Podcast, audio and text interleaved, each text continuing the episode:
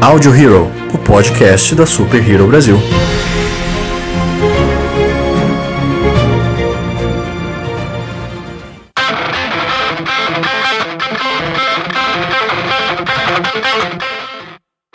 Olá, senhoras e senhores de todo o multiverso, sejam bem-vindos a mais um Audio Hero, o podcast da Super Hero Brasil. Eu sou Luan Pierucci e hoje estamos juntos mais uma vez para falar sobre um dos jogos mais famosos da atualidade. Hoje nós vamos falar de League of Legends. Só que o programa de hoje ele tem uma pitada especial. Para você que já acompanha o universo da podosfera e principalmente os podcasts que nós aconselhamos aqui, vocês já devem saber que nós estamos com uma certa parceria com o pessoal da Oniverse. Então o programa de hoje, na verdade, é um programa compartilhado que já saiu lá na Oniverse e agora está aqui no Audio Hero. Então, esquece aquele seu bronze, porque a gente vai falar de coisa boa, gente. Bora falar de LOLzinho? Eu sou o Paulo e enquanto eu fazia essa cabeça, saiu mais uma skin da Lux. Eu sou o J M, da Audio Hero. Aproveitando que temos convidados ilustres, vamos fazer um do grão-mestre ao ferro, vamos? Vamos fazer isso acontecer. E aí, rapaziada, eu sou o Fete e a disciplina é o caminho para a excelência. Fala, maninhos, tudo belezinha? Eu sou o Dark e bem-vindos ao Laboratório de Zão. Fala, galera, beleza? Meu nome é João e eu sou coach quântico.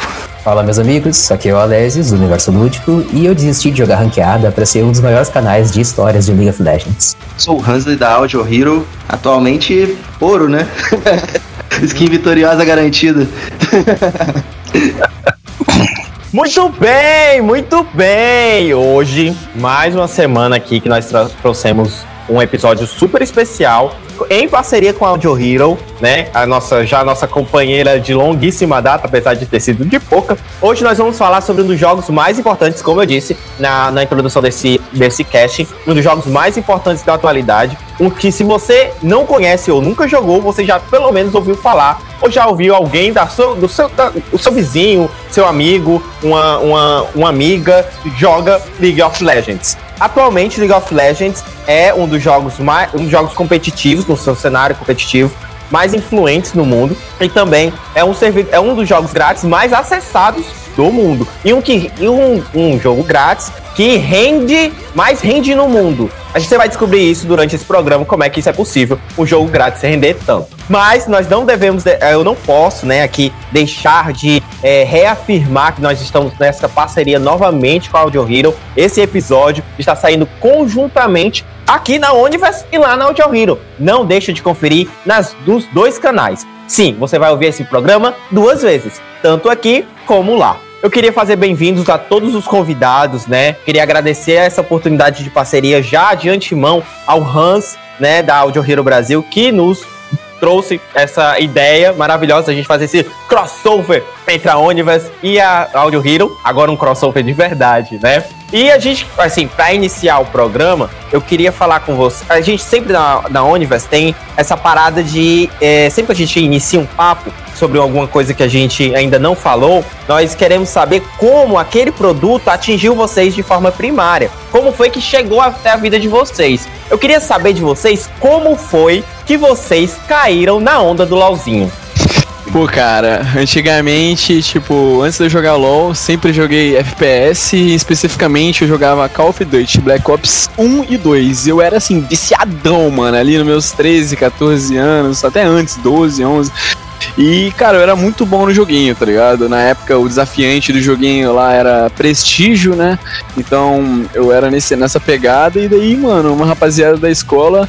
Era aquela rapaziada que eu zoava, assim... Porque tinha sempre esse estereótipo, eu não sei é, o porquê de existir... Mas que o LoL era um jogo ali de... Ah, não sei que lá, não sei que lá... E, mano, eu, tipo, nunca achei isso, tá ligado? Por mais que eu zoasse, assim, eu... Pô, mano, porque eu só ia na onda dos caras zoando, assim... Ah, ah. Mas, pô, mano, um belo dia, tá ligado? Eu fui me turmando com essa galera aí mais diferenciada.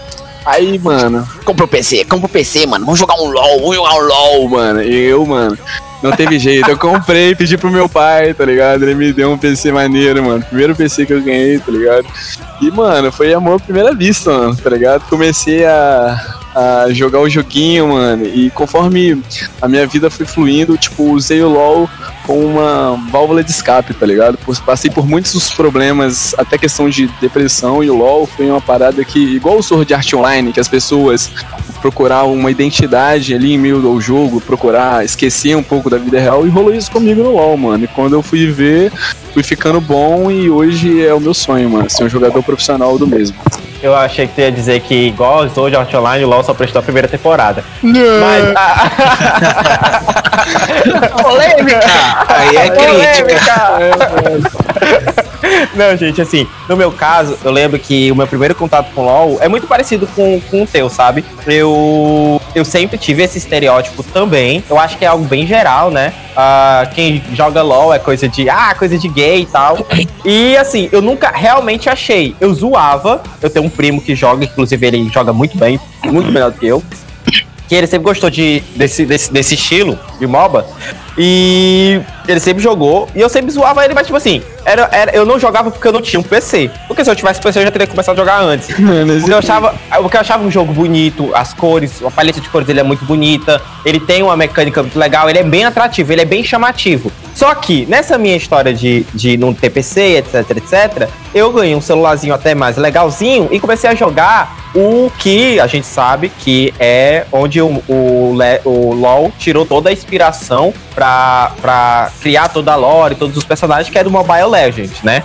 E o Mobile Legends foi o meu primeiro contato com, com jogos MOBA no, no celular, que, é claro, o LoL copiou totalmente o Mobile Legends. E eu começando a jogar... Você só pegar a piada agora, né? Eu, eu peguei a visão, peguei a visão. Eu peguei a visão. Tem gente que pegou, tá achando sério ainda. É, é engraçado que uh, teve até processo e não mudou basicamente nada, porque essa semana os caras lançaram um sistema de espólio lá, entende? Então, tipo... não sei até quando adiantou. É maravilhoso. Aí, cara, eu comecei a jogar Mobile Legends, só que, assim, eu comecei realmente a jogar, né? Gostei do estilo de MOBA e tal, tal, tal. Aí meu primo chegou pra mim e falou assim, cara, tu tem que jogar LoL, porque LoL é um jogo muito fácil, é muito legal. Em contrapartida, tinha muita gente assim, não, você tem que jogar, você tem que jogar Dota, porque Dota é o roots, né? O primordial da parada. E eu gosto muito de World of Warcraft. Então, era uma parada que também me chamou muita atenção. Mas eu acabei comprando aqueles... Eu ganhei da prefeitura, ENEM, aqui no estado do Ceará, pra quem não sabe. Existe uma premiação pros alunos que tiram a, acima da média no ENEM, no terceiro ano e no primeiro ano. Quando você tira essa nota, o governo do estado te presenteia com o notebook. É um notebook mais pica da, da galáxia? Não, claro que não. Mas é um, é um incentivo ali pra você estudar, sabe? E esse notebook rodava LoL, porque a gente sabe que LoL roda até na calculadora. Aí, cara, eu botei o LoLzinho pra jogar. Eu lembro que o meu primeiro personagem que eu joguei foi de Garen. E até então, até hoje tô rodando. Até hoje tô rodando, é bom. É bom, né, cara? Acho que o meu primeiro contato, cara... Tipo, o nego me chamou a vida inteira pra jogar isso. E sempre rolou esse lance. O meme já é, já é existente, né, cara? Que quem Sim. joga LoL beija garotos. mas, mas aí, pô, eu sempre achei, caralho, cara, que jogo idiota. Você tem que ficar clicando pro bonequinho andar. Eu gosto de dar porrada, cara. Eu sou, porra, jogador de, de F P S, jogador de jogos de, de, de passar fase, etcétera. Pô, ficar dando cliquezinho no mouse pro boneco andar. Isso deve ser muito chato. Foi duas semanas de aposta com um amigo, tá ligado? Ele falou, em duas semanas, se tu não viciar, é cinquenta conto na tua mão. Falei, já é. Tô aqui até hoje. E adeus, cinquenta. Menos um milhão, menos um milhão aí, velho. Tá viciado, perdeu, perdeu cinquenta conto pro amigo e é, mais um. Nada de bom veio disso. Bom, e da rage no LoL, né? É, e da rage no LoL, é isso. O meu primeiro contato com o LoL foi... através de uma equipe de Warface que eu fazia parte antigamente, competia como pro player.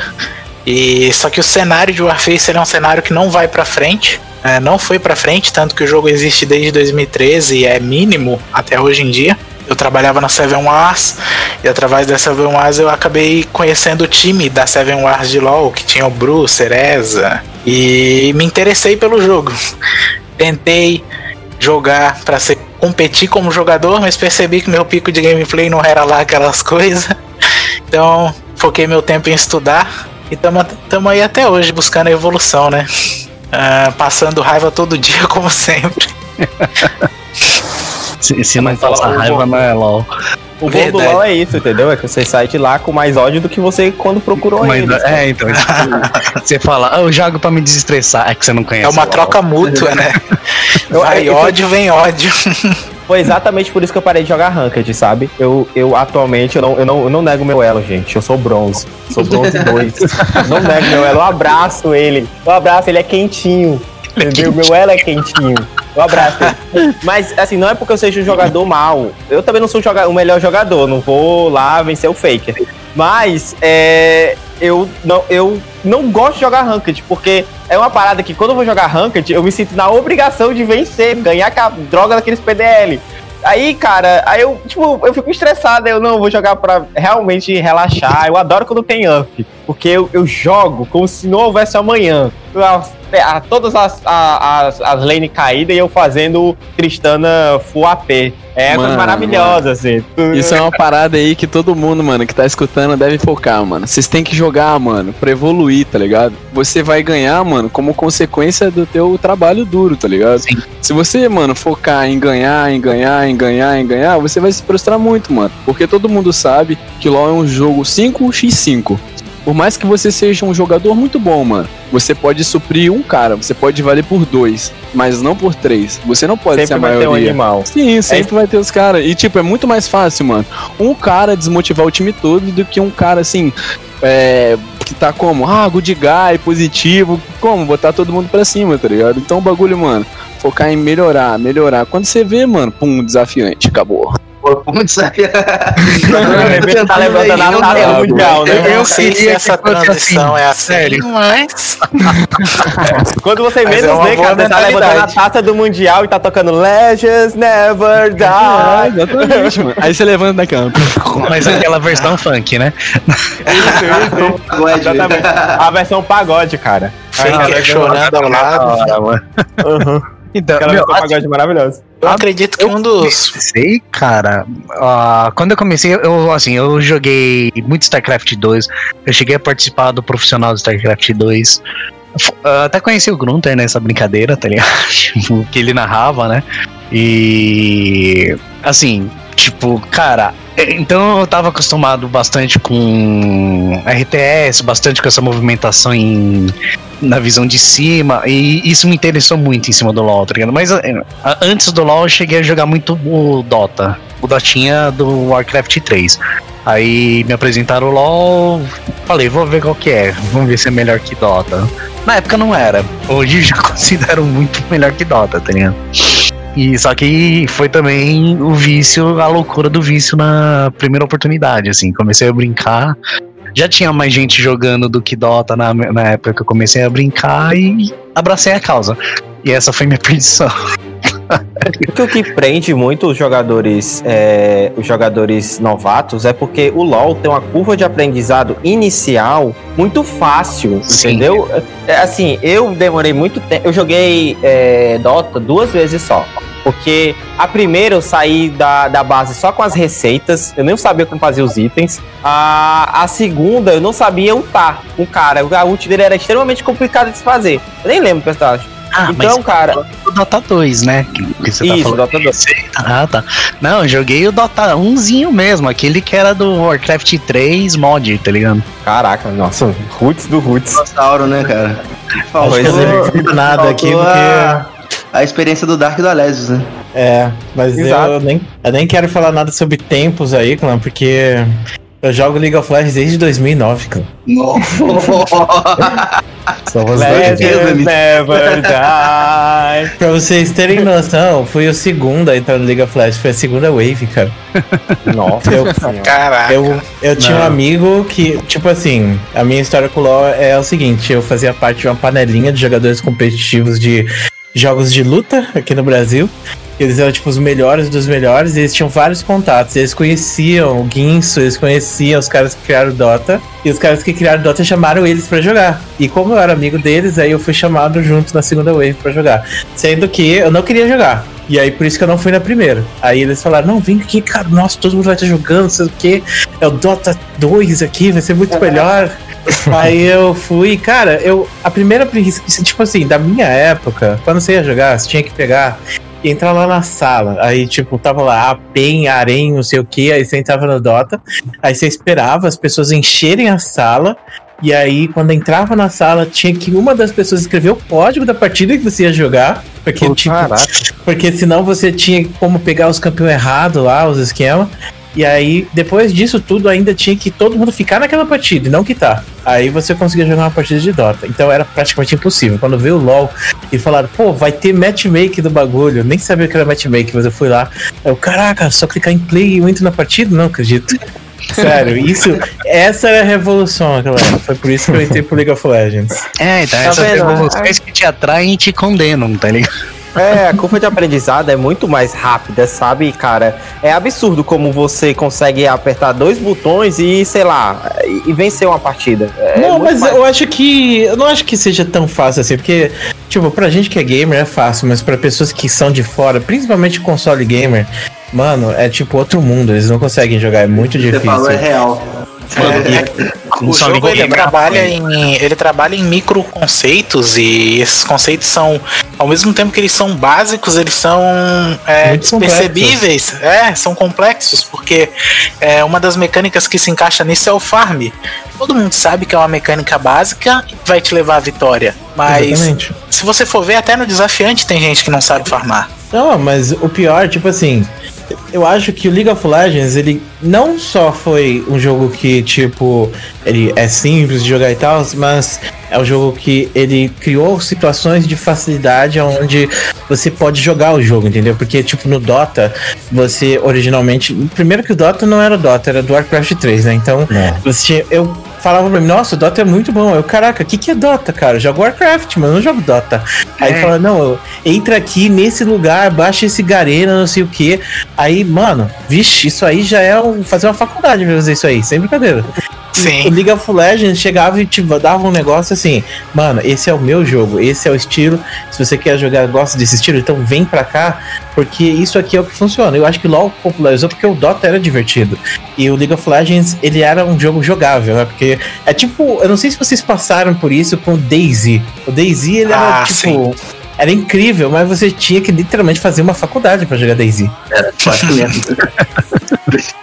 Porque assim, eu acho, eu, eu imagino que, que o LoL é, seja, ele tem essa curva de aprendizado inicial muito legal, mas a curva de aprendizado das mecânicas mais avançadas é um pouco mais complicada, entendeu? Até hoje, a, eu, eu tenho dificuldade em certas mecânicas de alguns personagens. É, e personagens tipo assim, é, Akali, eu não sei jogar de Akali, gente. Bota uma Akali na minha mão, é, eu, eu tipo, fico zero barra trinta e cinco, eu chegando na lane. Eu não consigo jogar com a, com a Akali, entendeu? É um pouco imprescindível, mano. A Akali eu, é um boneco que eu só cinco e sou, velho. Tipo, é assim, tem a curva de aprendizado do jogo e a curva de aprendizado do personagem, tá ligado? Sim, mano. Exatamente. Tem personagem. Não, exatamente. De mecânica é, simples é, e das mecânicas complexas, né? É, é, por exemplo, você comparar a curva de aprendizado que você vai ter com uma N e a curva que você vai ter com um Azir, por exemplo. É. A, a diferença é, é gritante. Sim. Mas eu acho Não, é... que isso depende muito mais de, de qual a experiência que você tem. Porque, por exemplo, eu vim de jogos de estratégia também, porque eu gosto. Inclusive, eu joguei muito StarCraft. StarCraft acho que é o jogo da minha vida. Tipo, foi o jogo que eu mais joguei. E a curva de aprendizado do StarCraft, meu amigo, não deveria ser chamada de curva de aprendizado, deveria ser chamada da bisa do, do, do, do aprendizado. Porque aquele jogo, meu amigo, tipo, se você acha que você já sabe tudo, aí, sei lá, do nada você descobre que você tem mais, tipo, cinquenta e duas horas de curso pra você aprender mais, entendeu? E aquele jogo é um jogo muito cruel também. O League of Legends, eu acho ele legal por causa disso, porque o LoL, ele, você faz erros aí, tipo, o cara passa a mão na sua cabeça, não, culpa o Django, já era. E é assim que funciona o LoL. Mas no StarCraft... Atenção, ouvintes, você que está ouvindo esse depoimento e você nunca jogou LoL, sabe, isso é mentira. A primeira oportunidade que seu melhor amigo estiver jogando com você, botar a culpa em você, ele vai colocar em você, e mesmo sem você ter feito nada, você tá positivo vai. na partida, tá jogando direitinho, e ele tá fidando na lane dele, a culpa é sua, tá certo? De Django, ou ele tem algum tipo de psicopatia, ou ele tá morto por dentro, cara. Porque é, todo mundo xinga o Django, velho. Não, o Suporte também. Quem tá muito por dentro é o sup. Suporte sofre, velho. É, suporte tem que ser frio e calculista, porque... o bom... Se o, o bot, bom... se o bot fica atrás, é a culpa do suporte. Se o, o jogo LOL... não gira, é a culpa do suporte. O bom do LoL é que a gente dá esse espaço pra você poder é, olhar as coisas, e às vezes não é tão simples você ver o erro que você cometeu pra perder uma partida. E aí fica fácil você culpar. Mas no StarCraft não era bem assim, porque no StarCraft era o contrário. Tipo, você era muito culpado o tempo inteiro. Então, tinha situações que, tipo, já tive partidas que, que o cara falou pra mim que ele tava chorando, porque ele não sabia o que fazer na partida. Eu fiz um T C C de faculdade sobre StarCraft, porque tinha gente que jogava e vomitava jogando StarCraft. Então, era um negócio, cara, é muito comum. Você passa muito estresse naquele jogo. Tipo, é o estresse limite que você imagina que você já passou na sua vida. E aí, duas vezes isso é o estresse que você passa no StarCraft. Porque, tipo, as partidas do StarCraft é um negócio muito insano, cara. Tipo, você tem uma partida que dura dez minutos, mas pra você, quando você joga aquilo, uma partida difícil de dez minutos, parece que você ficou três dias jogando, cara. Sem brinco. Jogando. Caraca, você devia vender esse jogo, sabia? Vendeu de uma forma maravilhosa. Eu quero jogar ele agora. Você tem ideia de como... Nossa! Estresse, isso aqui, eu me interessei. Ele vai tirar minha sanidade. Que bom, vou jogar. Ele vai tirar pesadamente sua sanidade. É, ele vai tirar sua alma. É um pacto. Aproveitando esse link que a gente tá fazendo sobre publicidade, eu acho que atualmente o, o League of Legends é um dos jogos que mais investe em publicidade local, né? Porque você for ver, a gente tem pouco, é, pelo menos eu vejo pouquíssima, né? Talvez não seja da minha bolha, mas eu vejo pouquíssima propaganda do Dota, de C S, outros jogos free to play que você consegue ter. E no LoL, cara, às vezes é chato, às vezes é muito engraçado. Quando sai propaganda nova no YouTube, eu, eu vejo, eu, os A D S eu vejo, eu tô vendo, eu acho legal. Mas às vezes é chato, porque, tipo, todo vídeo tá... Todo, então, ele, ele, eles massivamente, eles investem em propaganda do LoL e faz com que as pessoas, aonde conhecem... Meu pai, uma vez, um dia desse, tava falando comigo sobre LoL e, e perguntou se eu jogava. Eu falei, onde você ouviu isso? Ele, não, no YouTube, eu vi lá uns meninos jogando LoL e eu achei legal. Aí eu, caraca, que, que porra, cara. Porque, tipo assim, são pessoas que... Meu pai, meu pai, ele jogava Play um comigo, mas depois disso ele parou no tempo, ele não joga mais. Minha mãe jogava, joga, joga P S quatro agora, mas ela jogava Play um também, então ela parou no tempo. Mas se eu for perguntar, os dois, eles conhecem, já ouviu pelo menos falar em LoL, sabe? Então, a parada da... da Da, de, da publicidade dele ser tão massiva que aqui atinge pessoas que não é bem o público, mas sabe o que é, entendeu? Isso é massa. É. Sim. Você abre o YouTube e já aparece. Já pensou em jogar League of Legends? Aparece o Tanquete falando com você, né? É muito legal. Ah, uma coi- eu acho que o LoL tem alguma parte que ajuda bastante ele também, que é, é que entra também nessa curva de aprendizado, é... são os canais mesmo, porque o LoL ele te, ele te proporciona muita criação de conteúdo, uh, seja em stream ou com a lore do jogo, tem muita história por trás que você pode extrair. Eu acho que é uma grande parte do marketing, porque hoje, se a gente for ver, a gente tem streamers grandes como, como Yoda, Lux, que alcançam patamares acima, e eles são também um, uma vitrine pro jogo, assim como o Alésios e o Dark também são uh, uma vitrine pro jogo e pra história do jogo. Eu acho que isso ajuda muito, porque o jogo ele abrange muitos outros pontos. Quem gosta de uma história um pouco mais enigmática pode gostar da lore do jogo e acabar jogando o jogo, entende? É, e outra coisa que, que ressalta muito isso é o time, os times aí de futebol que nossos pais costumam, costumam assistir, é, entrando nesse cenário. Então você tem Flamengo, você tem o Remo. O Remo era um time do Pará que antigamente tinha Remo Brave. E meu pai é fanático pelo Remo. Quando eu falei, pô, pai, olha isso aqui, o Remo no LoL, pai, ele, caraca, mano, que doideira! E tipo, mano, é, Red Corinthians, posso citar inúmeros, cara. Isso também dá uma visibilidade do caramba, mano. Sim, é isso aí. Isso dentro do âmbito do esportes geral, né? Porque dentro do Mundial a gente tem o time do P S G, por exemplo, o Mundial que passou. Uhum. Ah, nas ligas a gente tem Fenerbahçe. Então, tipo, a tendência é que, pelo jogo ser cinco contra cinco e ele ser tão competitivo, eu acredito que ele vai, vai crescer cada vez mais, até se o marketing seja um pouco diminuído. É, de alguma maneira. É, e João, eu lembro que agora cara. a gente escrimou contra a River Plate, mano, tá ligado? Eu fiquei assim, caraca, João, tipo, porque a gente tem o é. costume às vezes de escrimar contra os times boludo que vem treinar no Brasil. E daí, os caraca, mano, eu fiquei impressionado, cara. O River Plate, mano, caraca, que doideria. E, tipo assim, mano, pra eles, jogar aqui no Brasil é uma experiência muito melhor, porque lá o cenário, tipo, tem uma qualidade, às vezes, inferior, mano. Às vezes superior, às vezes inferior, mano. Então, tipo, é tipo o bootcamp dos caras, tá ligado? É maneiro ver isso. Essa parada é, da, da, da falou, né? Do, sobre até mesmo eles reduzirem essa divulgação. Eu acho que pelo contrário, mano. Eu acho que cada vez vai aumentar mais, porque os caras estão expandindo pra tudo quanto é lado, tá ligado?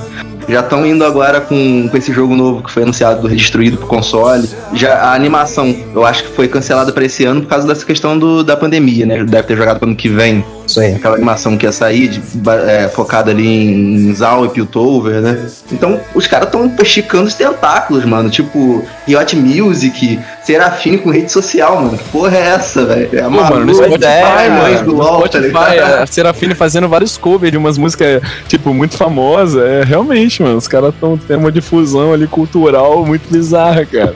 Yeah. A, gente, a gente aqui na Oniverse tem um canal, eu até, até inclusive tinha falado com o Matheus em um programa desse que a gente gravou, que a gente tem um, uma, um, um programa especial que é a Korean Pub, né? E a gente, e dentro da redação lá da Korean Pub, cara, com a saída da, da, das K D A, cara, a gente ficava conversando, debatendo, falando, como se...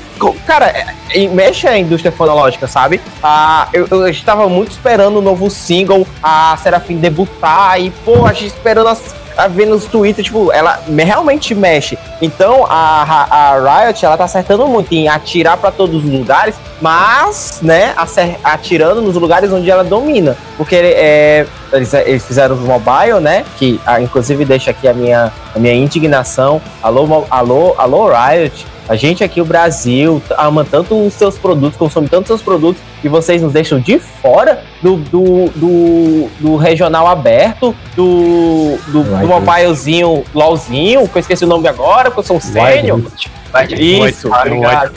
Ah, cara, a gente ficou muito chateado. A sucumba, mano, a sucumba. Daqui a pouco tem até um feat da, da Serafine com um baianinho, tá ligado? Novo, eles estão meio parecidos. Serafine Negunei, cara. A, a Akali, a Akali ou a Ri, né? Que tava no Brasil, né? Que eles tinham postado no Instagram. Vários todos eles vieram. Sim, era a Akali, era a Akali. Era Não, Akali. Mas todos vieram, todos vieram.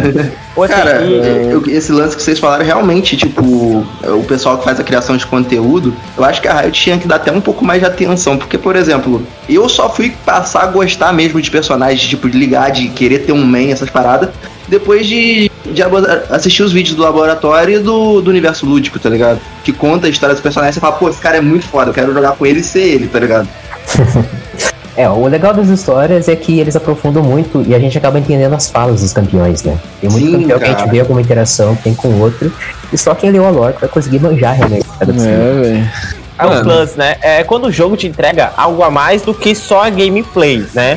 Eu lembro, eu lembro muito de jogar jogos de Play um, jogos de Nintendo. Eu sou um gamer é, de console, eu gosto muito de console, sabe? Eu, eu, eu raramente jogo no computador, acho que poucos dos jogos que eu jogo no computador, eu acho que o único que eu realmente jogo, que eu gosto de jogar é o LoL, mas eu sou mais de console.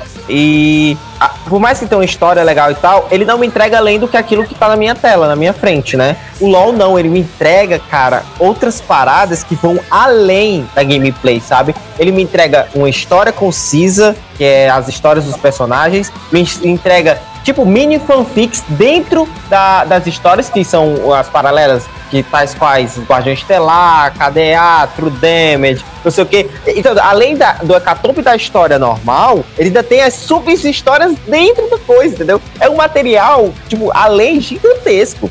Isso é verdade. É, quadrinhos, cinemáticas, Sim. vai sair a, os jogos externos, né, de consoles, vai sair saiu um jogo de tabuleiro, que é aquele do, de Minions, de Minions contra, contra Yordles. Ah, o T F T? Sério? Não, não, o jogo não, de tabuleiro, tabuleiro de verdade. Ah, tabuleiro mesmo? É, tabuleiro de verdade. Sério, onde é que eu encontro, gente? Me mandem link aí, pelo amor de Deus.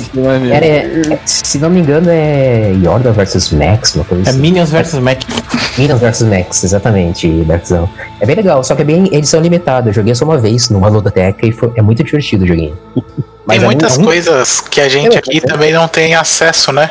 Uh, os action figures que existem na Coreia, na China. Uh... Ah, mas isso é culpa do Brasil. É, isso é verdade. Isso é, é verdade. uh, mas é um dos casos também dessa expansão da Riot mesmo, né? Tipo, os caras estão dominando a indústria de todas as maneiras e é o... de uma maneira muito bem feita. A Riot conseguiu pegar a I P deles e fazer mais ou menos o que cinema costuma fazer, a Disney, pegar, né, os seus bonecos de, de, da Marvel e fazer os bonequinhos, daí fazer desenho animado, daí fazer jogo.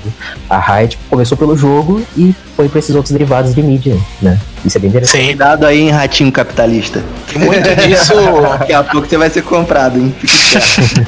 Muito disso passou pela parte em que eles se juntaram com a Tencent, né? Da China. Sim. A partir disso eles tiveram... Um, um, é, porque também a China talvez seja... talvez não, eu acho que é a maior indústria do mundo, no geral, seja tecnologia ou fabricação de outras coisas materiais. Então eu acho que quando eles se juntaram com a Tencent e passaram a dominar a China...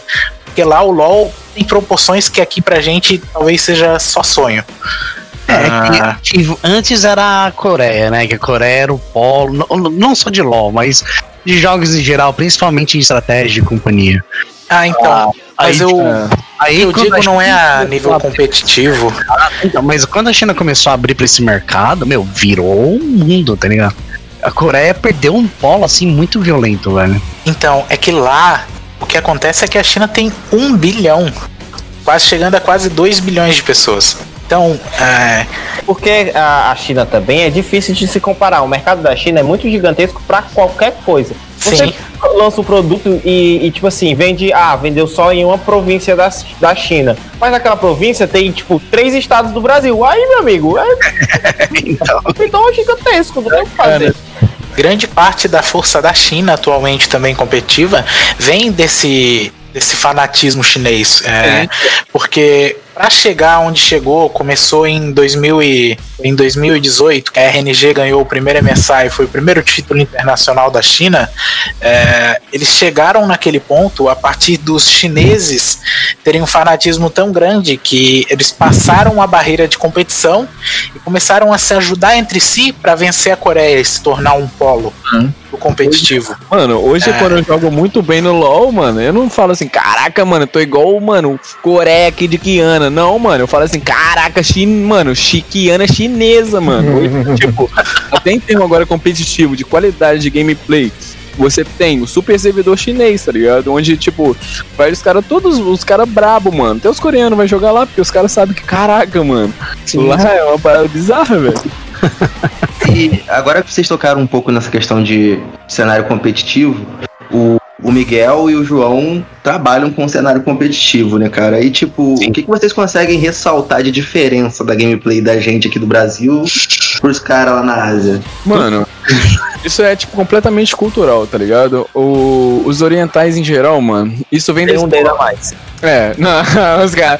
Mano... Totalmente cultural, biológico é, também, tem um dedo a mais. Tipo, você pega na escola, os caras, mano, eles estudam...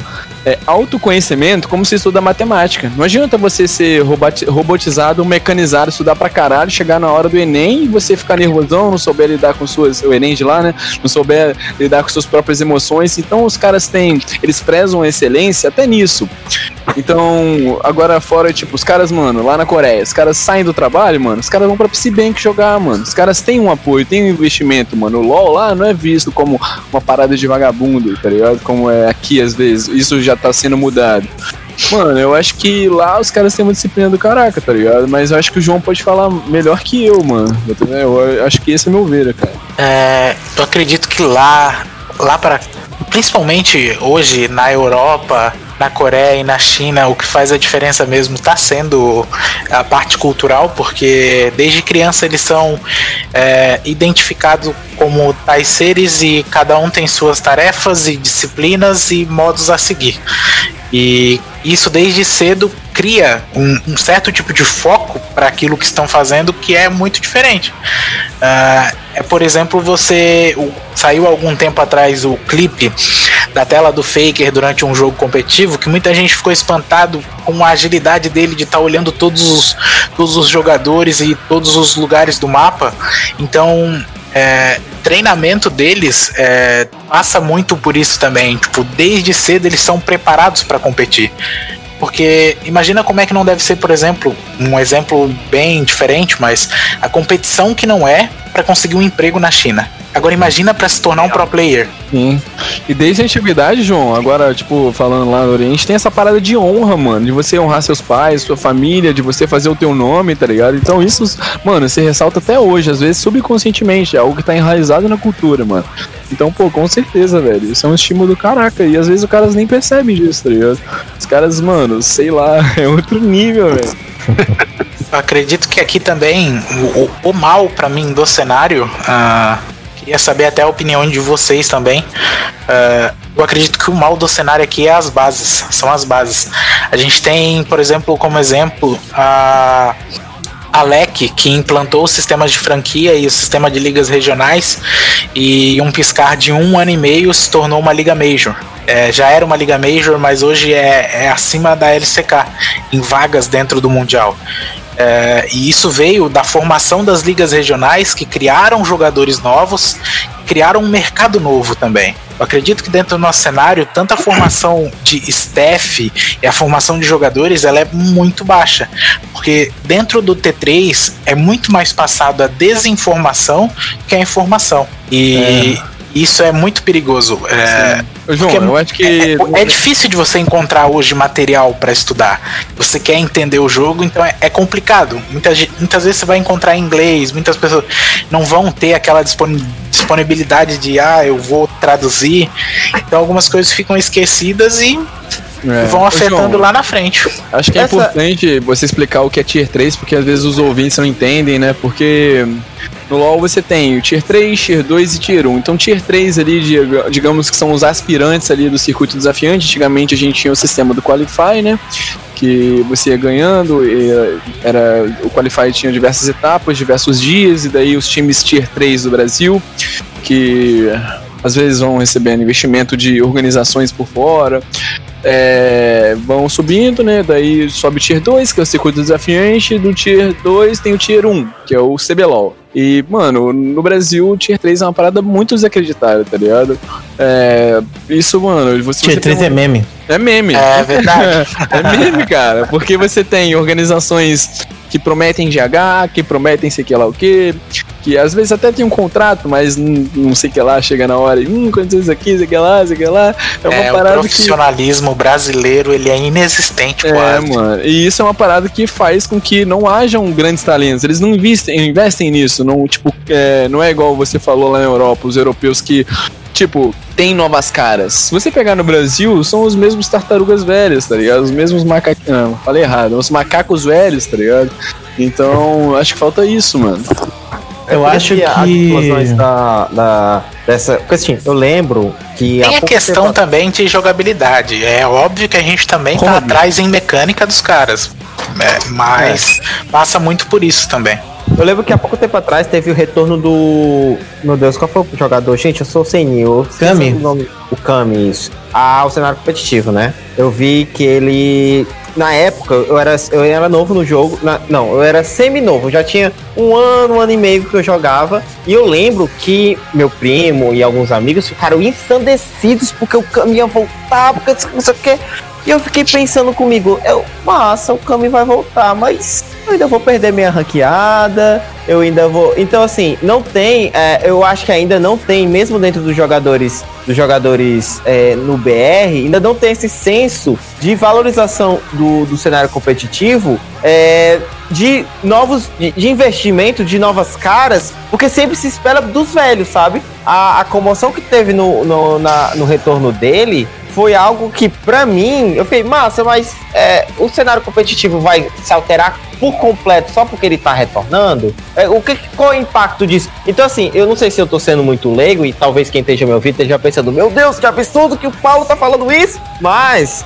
Assim, como, como um jogador, isso falando a, a grosso modo, né? Como um jogador de casual, como já, já confidencializei aqui, que eu sou um jogador casual. Essa, essa parada do cenário competitivo, às vezes, dá a entender que só quem joga bem são a galera velha, sabe? A galera nova que tá chegando uhum. agora, ela não, não, não dá conta do recado, não, a galera não, não é bem. Sim, eles prezam muito por experiência. Uma parada muito importante agora que é científico, Paulo, que até os vinte e cinco anos, é, os seus reflexos vão decaindo, tá ligado? Então, você vai desenvolvendo tendinite, desenvolvendo uma série de coisas que até no Tier três agora, a gente passou por várias organizações e eles sempre estão contando ali com fisioterapeuta, psicólogo, e isso é uma parada que depois eu vou falar que o fora de game, tipo, ressalta, mano, tem um impacto gigantesco em game, tá ligado? Agora, tipo, eu posso dar aqui como exemplo os caras lá da Sunny, que tava no Mundial. Mano, se você for ver os caras chineses lá, os caras são muito amigos um do outro, mano. Os caras tão unidos pra caralho, mano. E onde os caras chegaram, tá ligado? Então, mano, é uma parada que, não fugindo muito do tema, mas é uma parada muito impactante, mano. Você é louco. Eu tava... acho que... Tipo assim, falando sobre o ponto de vista que vocês jogaram aqui na, na mesa, né? Eu acho que existe um hype muito grande das pessoas e também um misticismo em torno do, dos asiáticos em cima dos jogos, né? E eu acho que isso acontece muito no nosso competitivo e às vezes a gente começa a analisar o competitivo e começar a procurar problemas, né? Ah, por que que a gente não joga bem? Porque a sociedade lá deles é avançada, porque eles têm uma, uma, uma coisa de cidadania que a gente não tem, coisa do tipo, né? Só que eu penso assim, tipo, a Coreia ela pode ser muito boa com jogos de estratégia, que todos vocês sabem que eles são muito bons, né? E eles vieram pro League of Legends já de... tipo, vinte anos de StarCraft. StarCraft era, tipo, o esporte, né? Não era, tipo, o e-sport, era o esporte, porque era o que eles escolheram pra assistir. Aqui, aqui a gente escolheu jogar futebol, no Japão escolheu jogar beisebol, lá eles escolheram jogar StarCraft. Isso é uma coisa que é enraizada. Lá na Coreia, pra você ter noção, lá é, você tem carteirinha pra ser jogador profissional, entendeu? Então é um negócio regulamentado, de fato. Hum. A Kespa, a Kespa é uma coisa do governo. Então é um monte de coisa importante que você tem lá, então eu acho que eles já vieram com o pé na frente em relação de, de organização do competitivo. A gente não veio com isso. E mesmo assim, quando você pega os primeiros jogadores do Brasil, eles eram muito bons, cara. Tipo, eu joguei competitivo bem no começo aqui do Brasil e eu conheci jogadores que eram muito bons mecanicamente, jogadores que batiam de frente com esses jogadores internacionais. Inclusive, é, a gente teve uma, uma Intel Extreme Masters aqui no Brasil, que aconteceu lá em São Paulo. Eu ia falar aqui em São Paulo, mas eu tô no Rio. E, bom, essa Intel Extreme Masters trouxe uma equipe chamada M V P. Essa equipe M V P perdeu para uma equipe brasileira que o nome era Me Salva Batman. Não sei se vocês já ouviram falar dessa equipe sim, incrível. Sim. Essa é a equipe lendária. Essa, essa equipe não era... muito bem o Brasil, essa equipe. Essa equipe é incrível, cara. Tipo, os melhores jogadores de todos os tempos, na minha opinião, foram do Me Salva Batman, by the way. Porque eles, tipo, antigamente era assim, né? Você juntava os amigos e fazia uma equipe. E eles ganharam da M V P. E pra você ter noção, a M V P foi comprada pela Samsung e eles foram campeões mundiais de League of Legends. Então, como pode a gente ser tão ruim assim? Será que a gente decaiu em algum momento? E aí você pensa também, tipo, em Counter-Strike, o Brasil dá show, cara. Então por que que no Counter-Strike a gente dá show e no League of Legends não? O problema do League of Legends é muito simples, cara. É muito simples mesmo. Envolve... Eu tenho uma teoria, inclusive, de porque a gente decaiu. Porque, tipo, não faz sentido, a gente jogava bem pra caraca e aí, de repente, a gente joga mal. Eu tenho a teoria de que foi a crise, né? Porque muita gente teve que abandonar, inclusive vários amigos meus, e eu incluso, tivemos que parar de jogar. Porque se você tá no Tier três, você sabe que vocês não ganham nada pra jogar. No máximo, sei lá, mil e quinhentos de R P por mês. Eu ganhava isso na época que eu jogava. E, tipo, essas pessoas não vão pagar as contas. E mesmo assim, tipo, na época do o Tier B, o Tier B pagava, sei lá, um salário mínimo ou menos, e às vezes nem pagava. Teve vários casos de escândalos que o Tier B não pagou. Várias equipes famosas, que eu nem vou citar pra não dar treta, mas várias equipes conhecidíssimas pela comunidade saíram dando cano nos jogadores. Os jogadores não receberam dinheiro delas. Então, é um problema muito grande quando você vê que você tem que continuar a sua vida, principalmente quando você é jovem. Você tá com dezoito indo pra faculdade, ou você vai parar por dois anos pra jogar League of Legends e, e não ter certeza se vai dar certo. E aí, daqui dois anos, você tá dois anos atrasado da faculdade, meu amigo. E ainda mais numa época de crise, a vida não vai parar. Agora a gente tá vivendo de novo isso e vai ter que ir neguinho pra rua, entendeu? Vai ter que ser assim. Então eu acho que isso fez com que muito jogador bom do LoL fosse embora. Inclusive, o melhor jogador de todos os tempos, na minha opinião, brasileiro, é o Raels. Não tem ninguém que, que diga pra mim que, que joga melhor que ele. O Erasmus joga muito bem também, nível internacional. E tipo, pra você ter noção, o Raels, ele foi jogar na China. E lá na China, os caras falaram que o cara é incrível. Tipo, os caras da China, que hoje em dia são os melhores do mundo, pagava um pau pra ele, entendeu? E ele teve que parar de jogar, por quê? Porque ele teve que arrumar a vida dele. Agora que ele arrumou a vida dele, ele voltou. Tá fazendo stream, for fun, coisas do tipo. E pra mim ele é um jogador incrível. E, tipo, eu acho que isso fez a gente decair. Mas quando você analisa qual é a prioridade que a gente tem aqui no Brasil, você vê os jogadores aí sendo contratados para dar dinheiro para as empresas, para fazer stream. Você não vê o jogador sendo contratado porque ele joga bem. Tem vários jogadores no Tier C, e eu tenho certeza que vocês que estão no Tier C vão saber falar de jogadores que jogam, que poderiam estar no C B L O L, que eles não vão pro C B L O L. Por quê? Porque esse jogador ele não monetiza, ele não dá dinheiro. Você acha que o peso que o B R T T... O B R T T ele joga bem, mas ele não é o melhor jogador. Mas o peso que o B R T T tem numa equipe... Se, às vezes o B R T T vai para uma equipe, cara, o B R T T leva uma torcida gigantesca que, que é maior até do que o peso que a própria equipe tem, entendeu? Então, sem dúvida, sem dúvida. E isso dá uma grana pra caramba pra equipe, e é isso que sustenta a equipe. Então esse é o foco que a equipe vai ter, que a equipe tá pensando em sobreviver, em ganhar lucro. Você vê os contratos que os caras escrevem. Esses dias aí rolou um expose do maluco lá que, que jogou na I N T Z, que eu esqueci, acho que foi o Mills, que ele falou que ele ganhou três torneios e ele não ganhou nada da, ah, do dinheiro. O, é o Riev, na verdade. É, é isso, o Riev. Ele assinou um contrato com a Kabum sem conversar, sem ler. Só assinou naquela de, meu Deus, eu tenho dezoito é. anos, estou sendo chamado para ser pro player. Ele ganhou é. três torneios com premiação, inclusive um deles internacional, e não recebeu nada disso porque estava constado no contrato. E, cara, tipo, a gente não tá falando aqui de, ah, dez mil reais, vinte mil, não, a gente tá falando de mais de cem mil reais aqui que foi pros caras, eles não vão receber. Verdade. E, tipo, separa e analisa a situação. A maior parte dos contratos são assim. E a maior parte dos jogadores profissionais, eles têm que ficar quietos. Como eu joguei profissional por muito tempo e quase entrei pra Cade, inclusive, eu tive contatos com muitas pessoas. Inclusive, eu tenho muitos contatos com o pessoal do competitivo por causa dos meus amigos lá que jogavam jogos de luta, que inclusive ainda jogam.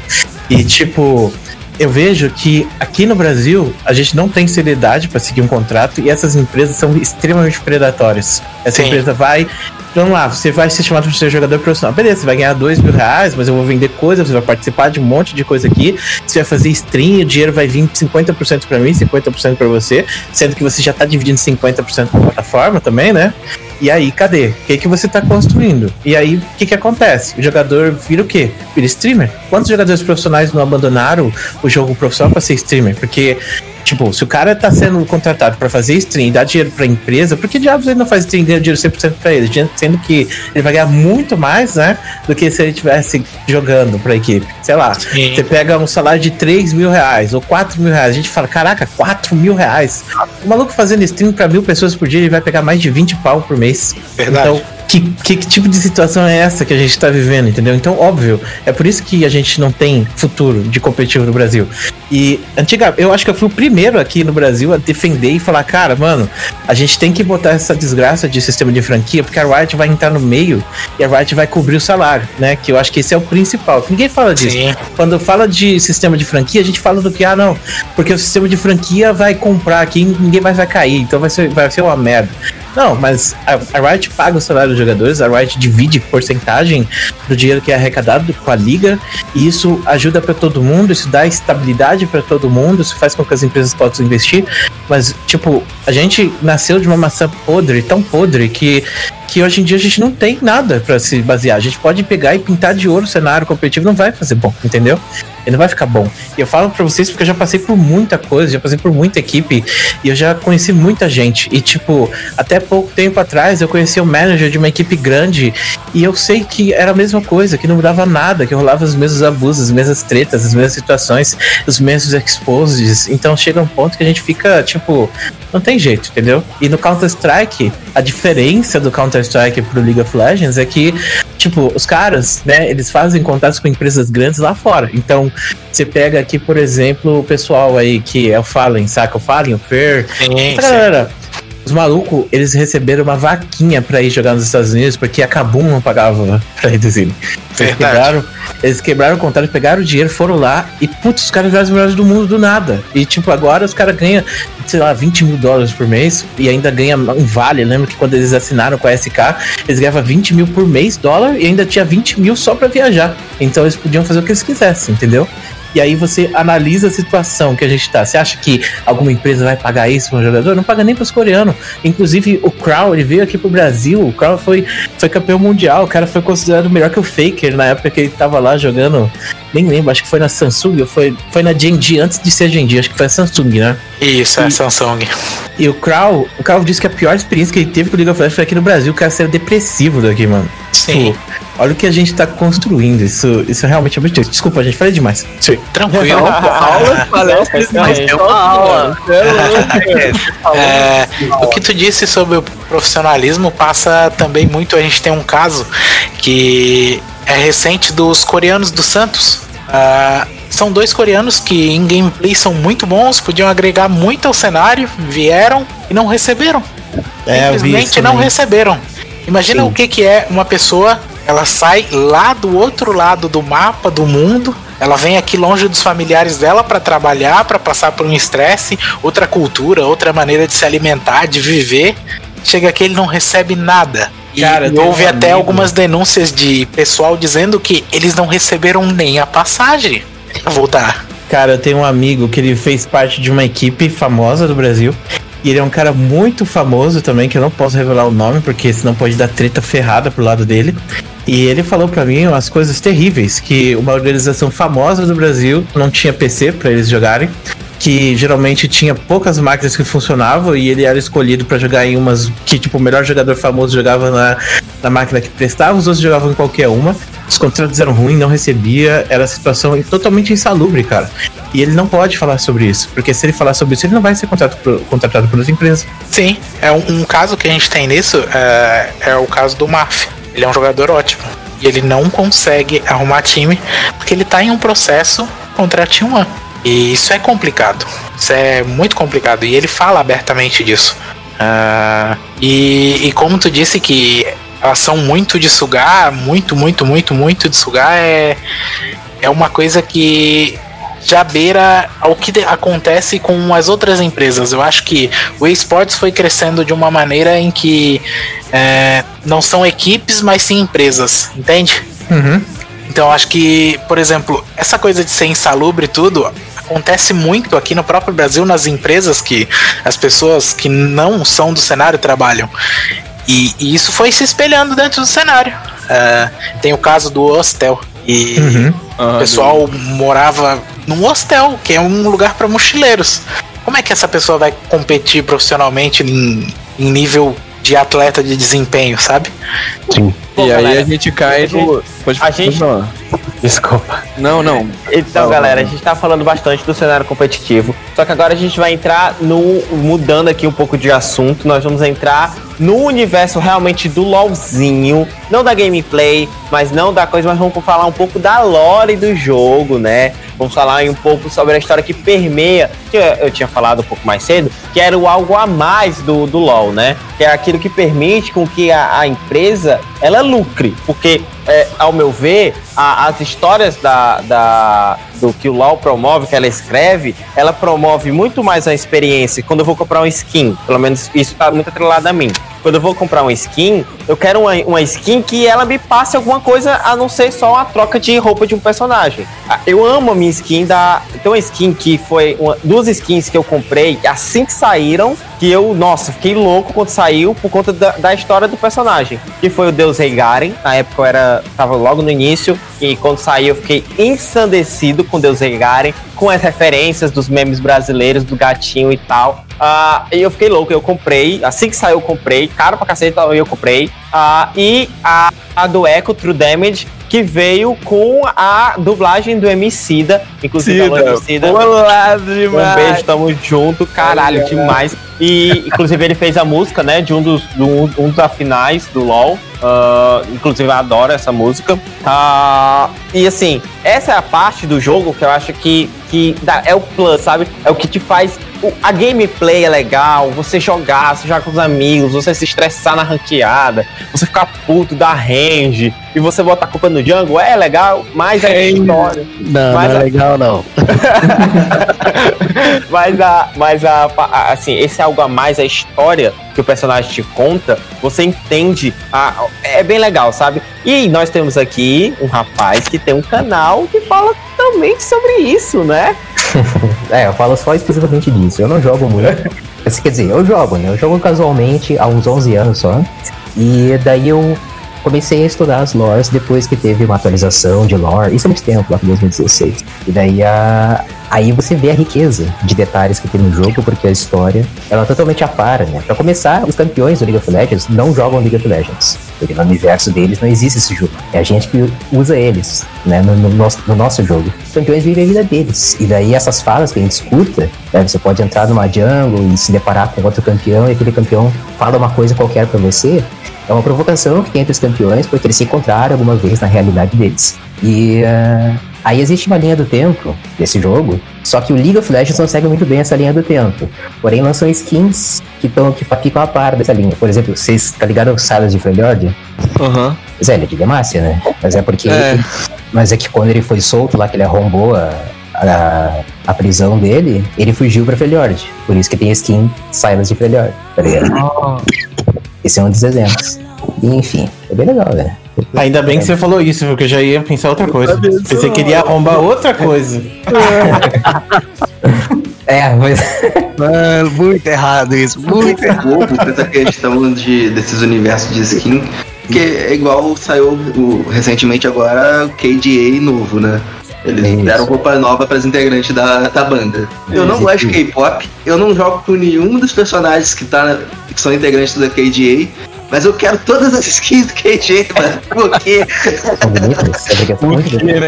Cara, durante muito tempo eu não gostei de K-pop. É recente, eu tô me aventurando aí no mundo. Alô, galera da Korean Pub!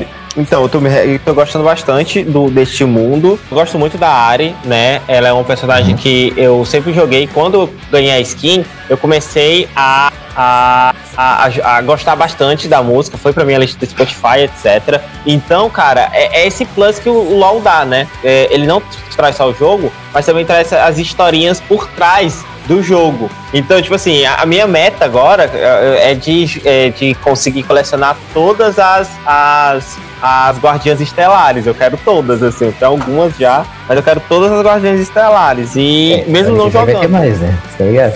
É, é difícil, cara, porque eles ficam lançando muito, muita skin, aí não dá, não ajuda, meu salário também Mano, não é tão alto, Ryan, tipo, pelo amor de Deus, me ajuda, acredito, cara. Acredito que agora, depois desse lançamento da Serafine, todas as skins fofas vão ter um lançamento com a versão dela, tá ligado? Isso. É, a Serafine lançou pra isso, né, não é pra ninguém jogar, é pra comprar skin. Né? Pra comprar skin, velho. Vocês manjam de lore?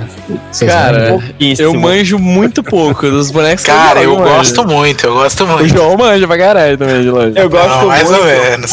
O que eu entendo vem desses dois caras. Ah,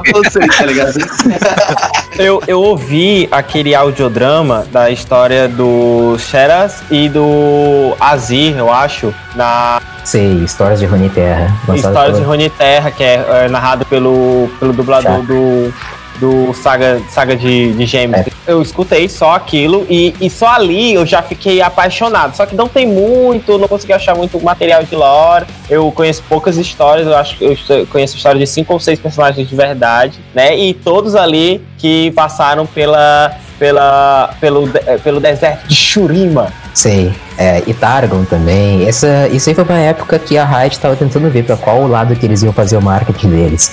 Acho que eles escolheram o pior, que é fazer audio, audiolivros, né? Que é só pegar uma pessoa e começar a ler. Muito, tudo bem que há muitas pessoas podem gostar, mas a maioria curte cinemática, quadrinhos, outras, outras coisas, né? Não um audiolivro. Isso é verdade. Uma parada que eu curto muito agora, tipo, nessa, nessa, nessa abordando agora as temáticas. Teve o um evento aí do Florescer Espiritual. Uhum. E, cara, eu, eu, sou uma parada, eu sou uma pessoa muito ligada à filosofia oriental em geral. E toda, toda a difusão cultural da mesma, tipo, é muito louco. A flor de lótus, é, você vê na skin do Yasuo, é, você tem a cerimônia do chá. É, e tipo, velho, eles tiram umas paradas de fora, tá ligado? Que eles colocam em jogo. Era uma parada que a gente tava conversando no início, que é muito foda, velho. Isso é louco, tipo... É, o LoL, mano, sempre foi uma parada que... É uma ferramenta, tá ligado? Pro meu autoconhecimento. O LoL sempre foi uma parada que me ajudou muito na disciplina, me ajudou muito na paciência, tá ligado? Me ajudou muito na cordialidade. Nossa, tipo, nossa, mano, você... É. Realmente você é um anjo devocado à sabedoria. Porque se o LoL te ajudou a ter paciência... Nossa, ter paciência, mano. Cara, quando tem um, um jungle, um caçador que se intando o meu game, fitando, eu falo, ah, não, mano, esse cara aí, mano, é meu amigo da sala, tá ligado? Eu tava levando bullying, ele era o cara que, mano, me socorria, eu sentava do lado dele, tento ver o cara como, mano, ele é um ser muito iluminado, disfarçado, tá ligado? O cara tá ali só pra, mano, me ensinar a ter paciência, tá ligado? Você é louco, mano. Aí no final do jogo, aí tá lá no final do jogo ele digitando no, no A U, né? É, G G Django, G G Django. Mano, é, me mano. Diz, me é, fácil diz, falar, mano, fácil falar, difícil aplicar, tá ligado, mano? O bagulho é, mano, vale muito o bagulho é não deixar de tentar, tá ligado? Essa parada. Agora é, que eu falei disso, tem uma, parada, tem uma parada que eu acho muito legal também da, da, do LoL, é o vocabulário, né? Porque foi um pouco difícil pra, pra eu conseguir pegar o vocabulário do, dos jogadores de LoL, porque é um mundo à parte, né? Eu, a gente falou isso no episódio de vocabulários do, da Korean Pub, que é, é muito particular do brasileiro pegar um termo em inglês, colocar ele no infinitivo e utilizar ele no dia a dia. Tipo, se o gank, né, que seria ataque de surpresa, alguma coisa, a gente transformou em gankar. É, é, give up, a gente transformou em givar. Então, a gente tem dentro do LoL essas, essas várias, tipo, smite, é, que seria golpe, né? Golpe, é, a né? gente golpear, é, a gente é. tem, a gente fala smitar, né? Então, é. então tá aí, pô. E o, e o esportes brasileiro tenta forçar a barra com traduções do português direto, né? Tipo, ao invés de chamar de C C, falar de controle de grupo, uma coisa assim. É bizarro, né, velho? Às é. vezes as pessoas estranham muito, de fato. É. Então, então é, é, tem essa dific... não é dificuldade, mas tem esse mundo à parte, né? Quando você senta numa mesa de louzeiro e as pessoas estão falando só gíria e você entende, é um caminho sem volta. É um caminho é. sem volta, porque significa que você já tá tão entranhado no jogo que todos aqueles termos pra você é tranquilo. Sim, exatamente. Mas aí, mas aí, velho, agora voltando às lores, mano, tipo...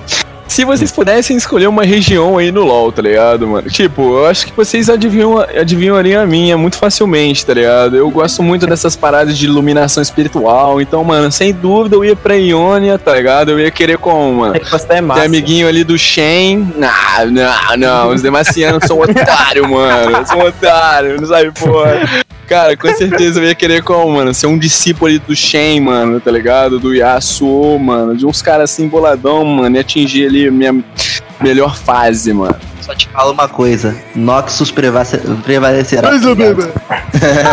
Noxus prevalecerá, parceiro. Eu corto com espada sempre por Demacia. Ah, não, não. Eu sempre achei Demaciano pau no cu. Aí a Riot tem o pavor de me mostrar que eles realmente eram. Muito obrigado, Riot. Não, é, mas o Noxus não tá atrás não. Noxus é bem hipócrita também. Noxus já começa que é ou se alia pra, com a gente ou morra. E se você for ver a, a, a, os princípios da força, que é uma filosofia que tem em Noxus bastante, que é você tem que mostrar todo, qualquer tipo de força, moral, física, qualquer habilidade que você técnica que você tenha, magia, todo tipo de força é valorizado. Porém, se você for ver na aristocracia, são tudo uns bunda mole. Vocês jogam Legends of Runeterra? Já, já joguei sim. Chegaram a jogar? Já joguei, já joguei. Pois é, eu me liguei pra jogar. R P G, mas eu já joguei sim. As cartas do Círculo Carmesim, elas são... Você vê que são um monte de adolescente vestido de vermelho. Aqueles adolescentes são discípulos do Vladimir, para serem hum. hemomantes, né? Manipuladores de sangue. E o curador, principalmente o curador, os outros também são meio bunda mole, mas o curador, se você bota na, no campo de batalha, ele diz, mas eu sou rico, pra não, pra não lutar, tá ligado? Então existe uma certa hipocrisia de que nem sempre toda a força é hipócrita, né? E aí, porra, até você... nisso lá, até nisso a Riot expande as paradas, né, cara? No joguinho é. de carta, com as cartas aleatórias, elas põem umas frases que faz sentido com a porra da lore do jogo. Mas, é, que coisa massa, hein? É bem por aí. Teve aquela questão também deles passarem a, a, a visão boa, né, de, de Noxus Uhum. E é, uma, é um ponto que ficou um pouco confuso pra mim, porque a gente vê ali o Swain regendo aquilo com, com mão de punho de ferro, tá ligado? E, e, e tem o Trifax, né? Algo que eu aprendi no teu canal. Foi uma bela piada, viu, Ram? Foi uma bela piada o punho de ferro do, do Swain, tá? Uma bela piada, inclusive. Falando em Swain? O cara sem mão, eu falo que ele tem punho de ferro, mas beleza. É, parabéns. uh, Alésios. Oi. Queria que você Não. falasse um pouco mais sobre Raum. O Raum? O que, que eu posso te dizer sobre o Raum? O que, que tu sabe do Raum? Eu sei que ele é, na, na vida real, na Goetia, né, luciferiana, das clavículas de Salomão, é, ele é uma das, das legiões que aparece, e ele seria o demônio da verdade, certo? É, de certa forma isso daí. No caso do Raum do Johnny Terra, ele é dos segredos, né? Mas claro que segredos são verdades ocultas. É. E assim, velho, o Swain... Vocês estão ligados a essa invasão de Noxus no continente de Ionia? Sim, sim. Pois é, esse é o evento mais importante de Runeterra, porque a maioria dos campeões saíram de lá, né? Ou estão envolvidos nesse evento, né? A maioria de Noxianos e Ionianos. E a primeira invasão, o Swain perdeu pra Irelia, por, várias, por culpa de várias conspirações militares que teve por trás. E daí o Swain foi deposto do exército. Daí ele descobriu um demônio no, fu- no fundo do Bastião Imortal, que é a capital de Noxus. E daí lá ele fechou um pacto com o demônio, o demônio deu parte do poder dele, que é o braço, e agora ele tá fazendo uma segunda invasão em Noxus, em Ionia, só que agora com o poder de um demônio junto. Mas o motivo de estar tá invadindo, eu não sei. Até agora tá meio dúbio isso daí. Porque a primeira vez que teve invasão foi por causa de um general que só existe nas lotes, chamado Borandarquil, que ele tava loucaço pra não morrer, e a LeBlanc enganou ele. Falou, ah, eu tenho segredos pra, pra você ter a, a juventude eterna. E daí ele teve que fazer essa invasão de Ionia e várias outras invasões. Em Freljord também, uma expansão ali na, pra Piltover, até Piltover. Sim. E daí o Swain matou esse cara, né? E, a, e daí sim ele instaurou o Trifarix, que é esse sistema que o Parça falou, que é o Swain, o Darius e o mais uma outra figura que eu acho que vai se tornar um campeão futuramente no jogo, chamado Sem Rosto. Esses três controlam o Noxus hoje. Hum, entendi. É, eu acho que, acho que é até a frase de inici- inicial do Swain, né? Quando você seleciona pra jogar com ele, que ele fala que eles trouxeram um exército e eu trouxe um demônio, tá ligado? É. Uhum. O Edu é, é, é tipo o poder do demônio? Uma... Não, falei. Acredita que pode vir uma história por trás no estilo assim, Akatsuki, meio. Por que será que eles estão invadindo as aldeias? Será que tem algum plano por trás assim? Porque muito, muito que eu sei de que tem algo pra acontecer em Runeterra, certo? Sim. Sim, é, que seria algum, várias, né? Al- é, algum, algum ato né? que venha do vazio. Você acha que pode ter uma ligação? Com o Raum, acredito que não. É porque, assim, esse lance do vazio é, um, é só mais uma das ameaças de Runeterra, porque tem várias, né? A própria, se você for colocar na balança coisas que pode comprometer toda... Coisa que vai comprometer a existência de Runeterra, você pode colocar, basicamente, o vazio. Mas agora, para que possa ruir todos os outros impérios, né? Aí existem algumas pessoas, como a LeBlanc, como a Zeraf, como a Alessandra. Tem pessoalzinho que tem bastante poder. E qual é a tua pergunta que eu esqueci? Cara, é, o poder do o Edu Swain, mano, aquela garra lá, seria tipo um poder do demônio, assim, mano? Ou é uma parada dele mesmo? A garra é do demônio. Ah, é o, o Edu Swain é Ultimate. É. Eu acho ah, interessante pra caramba o, o, a temática dos corvos, tipo... É, porque o Raum, ele é... A, na personificação dele, assim, seria... Aparece um corvo, assim, na imagem que se tem dele. Então isso Sim. eu acho muito bom como eles trabalharam a temática do campeão dentro do game, dos corvos seguindo ele, sabe? Uhum, eu achei uhum. aquilo ali que foi genial, porque... Como foi dito, tudo tem um sentido, tudo é ligado à lore, e cada vez mais eles vão mostrando que a, cri- a criatividade deles pra esse lado está crescendo cada vez mais. Isso eu acho eu, muito legal. Eu ainda tô esperando sair a skin é, Michel Temer Swain. É... É, tem uma coisa Não, pra ser... Michel Temer é Vlad. Tem uma coisa pra ser bem desenvolvida nas lores aí, que vai ter algum envolvimento com Fiddlesticks, Swain e o Florescer Espiritual, acredito eu. Mas aí é uma coisa que vai ficar pro futuro aí das lojas, talvez ano que vem, não sei. Era até o ponto que eu ia tocar aqui agora. Você falou, a gente tava falando do Swain, dessa questão do demônio. Você acha que eles já tinham isso tudo planejado, cara? De tipo, essa questão dos demônios, o Fiddlesticks é o demônio em cima de todos, que representa ali o Sim, medo. Ele tem umas interações muito bizarras, inclusive com a N, que eu acho que é a mais bizarra de todas, tá ligado? Ah, aquela uhum. é macabra. Aquilo cara, aquilo é, é muito pesado, velho, pra um jogo sossegado. Ah, aquela que da, da N ali é bem complicado mesmo. Você tá falando do Fiddlesticks, né? Falando pra N. Isso. É, é, e, tá, e, tá você acha que, que foi uma parada que eles aproveitaram o gancho ou, ou já era alguma parada mais planejada mesmo pra, pra seguir pra esse caminho desses demônios, dessas entidades que é, estão vai ser apresentadas, né? Vai se revelar mais demônios, certamente. É que a Riot, ela tem bastante brecha pra lançar campeões usando a própria lore delas, né, já. Eles têm aberto, por exemplo, a Sal Novo Dark, podia lançar, que é, é, uma espécie de, é uma espécie de demônio. O Redistruído vai ser lançado ano que vem. Pode lançar algum irmão do Orne e do Volibear e da Anivia. Não sei se eu sou ligado que os três são irmãos. A famosa Irmã ah, Foca. A Irmã Foca, ela é sempre citada, a Irmã Foca. É. A Irmã Foca, será que não seria o Earth? É uma ah, referência só. Massa. É uma referência só. O Earth, a princípio, tá morto. Ah. Isso de acordo com as lores antigas, né? O Warwick teria Ai, matado é. o Earth. Mas Ai, isso aí... É, o... isso é verdade. Tá trolando. Mas daí não é mais canônico isso aí também. Ai, mas, o, o, mas os três são irmãos, só que são dez irmãos. Então tem mais campeão pra ser lançado aí. Vastaia, velho. Tem um montão de tribo de Vastaia espalhada por Runeterra e eles vão poder lançar campeão disso daí. Então as, as possibilidades de, de alguma, alguma coisa dentro da lore sair como campeão é muito grande. Ah. Todo mundo sabe que no final o que vai sair mesmo é mais um skin pra Lux.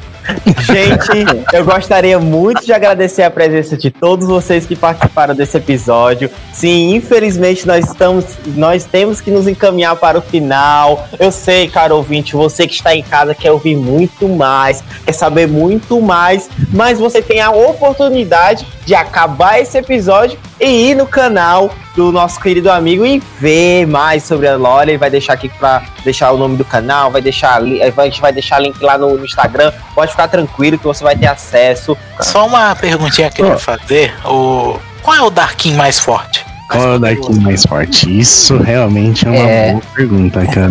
Sendo objetivo, é o Atrox. Porque o Varus ainda tá numa etapa intermediária pro Atrox. Ele não é o E o Rast ainda só a foice. Então nem consegui dominar o Caim aí. O, o Varus vai se tornar mais poderoso quando ele virar o Varo. É, com certeza. É, é tá faltando isso aí, né? Exatamente.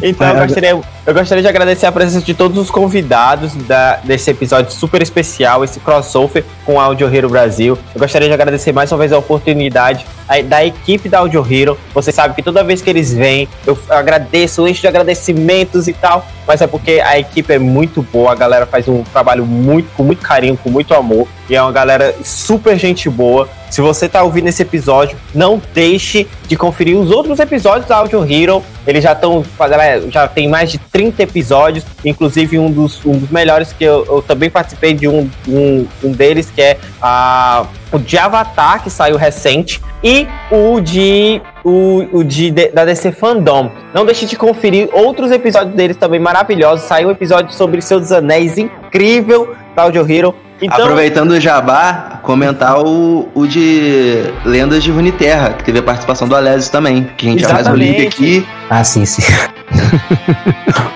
Então, é, o, o, a, naquela época que vocês tinham lançado, foi quanto tempo isso? Já faz uns, um ano quase, né? Que, se, que vocês me chamaram. Não, não, tem meses. Eu acho que ele saiu, foi junho, julho. Junho, julho? É, é a, isso é a razão, pandemia. É. Pandemia, acho que as coisas faz anos, mas foi semana passada. É bem isso daí. Beleza. Tá, então, é, é pra finalizar? Posso finalizar? Então, galera, mais uma vez, muito obrigado. Sigam, nos sigam nas redes sociais. Sim, agora temos um arroba próprio. Ah, já tem vários programas que eu tenho dizendo isso. Mas nós temos um arroba próprio, que é o arroba Oniverse lá no Instagram. Sigam a gente, entrem em contato com a gente, mandem feedback, carinhos, abraços. Vamos marcar uma partida de jogar LOL lá, que a gente joga sim. A gente faz aqui um, uma partida especial pra vocês. E, é claro, a gente vai deixar aqui agora ah, os meninos falarem um pouquinho, fazer um jabá deles, agora o espaço é de vocês. É isso, rapaziadinha, tá ligado? Faço umas lives aí de vez em quando no Twitch, se vocês quiserem aprender, fico feliz, mano, em compartilhar o pouquinho que eu sei no LoL.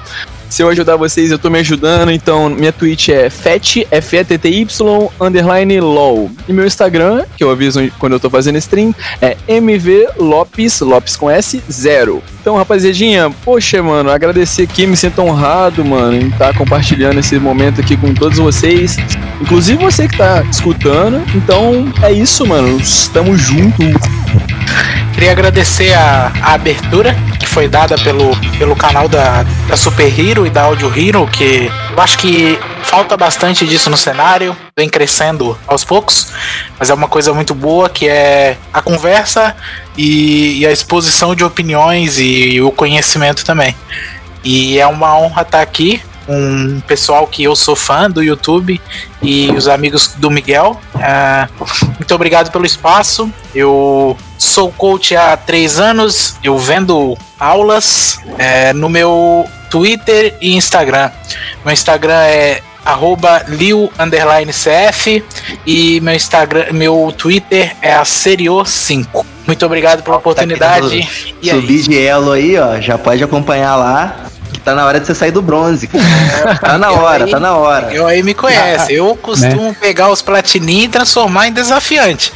Então, uma dica. Pode vir. Aí, platininha. Eu acho, eu acho maravilhoso. É, isso é, mano. Foi muito legal, os platininha. Gente, eu sou o Alésios do Universo Lúdico. Eu sou o maluco das lores. Quem vê aí vídeo de, sobre explicando a história de algum campeão, provavelmente vai ser meu vídeo. Uh, pra quem quiser saber a lore do Soulman, é que a gente chama de lore porque é o termo em inglês, mas quem quiser saber a história do Soulman, fatos do seu campeão preferido, é só acessar o Universo Lúdico, que vai aparecer, acho que o primeiro link é do YouTube, e lá eu só falo de lore, mais nada, eu não, não falo de gameplay, não apresento highlight de nada, simplesmente falando da história dos campeões. Quero agradecer aí, galera, todo mundo que assistiu esse podcast, ou ouviu no caso, né? Agradeço muito a oportunidade de estar aqui, é sempre divertido poder conversar com criadores, ainda mais criadores tão bons que nem vocês. E, bom, tem um canalzinho aí de YouTube, falo Yosaunitas todo dia, então se vocês curtem LOL, querem se aprofundar, dá uma entrada lá no YouTube, é só digitar Laboratório de Isal. E é isso aí, clã. Agradeço muito a oportunidade. Hã? E, pra finalizar, né, o pessoal já sabe, novidades sobre o joguinho.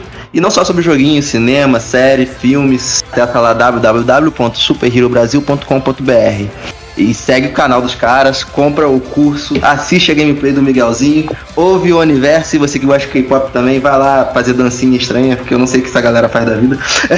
Comprem skins da, da K D A. E muito obrigado a todo mundo que ouviu até o momento.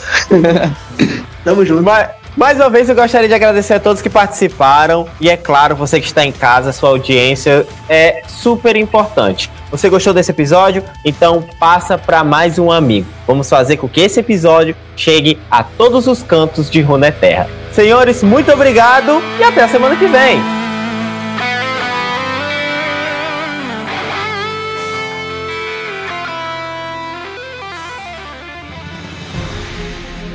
E se você quiser ver mais conteúdo como esse aqui, é só você acessar as nossas redes sociais Super Hero Brasil, tanto no Facebook quanto no Instagram, e também dar uma olhada no nosso site super hero brasil ponto com ponto b r, dá uma passada lá, tenho certeza que você vai gostar muito.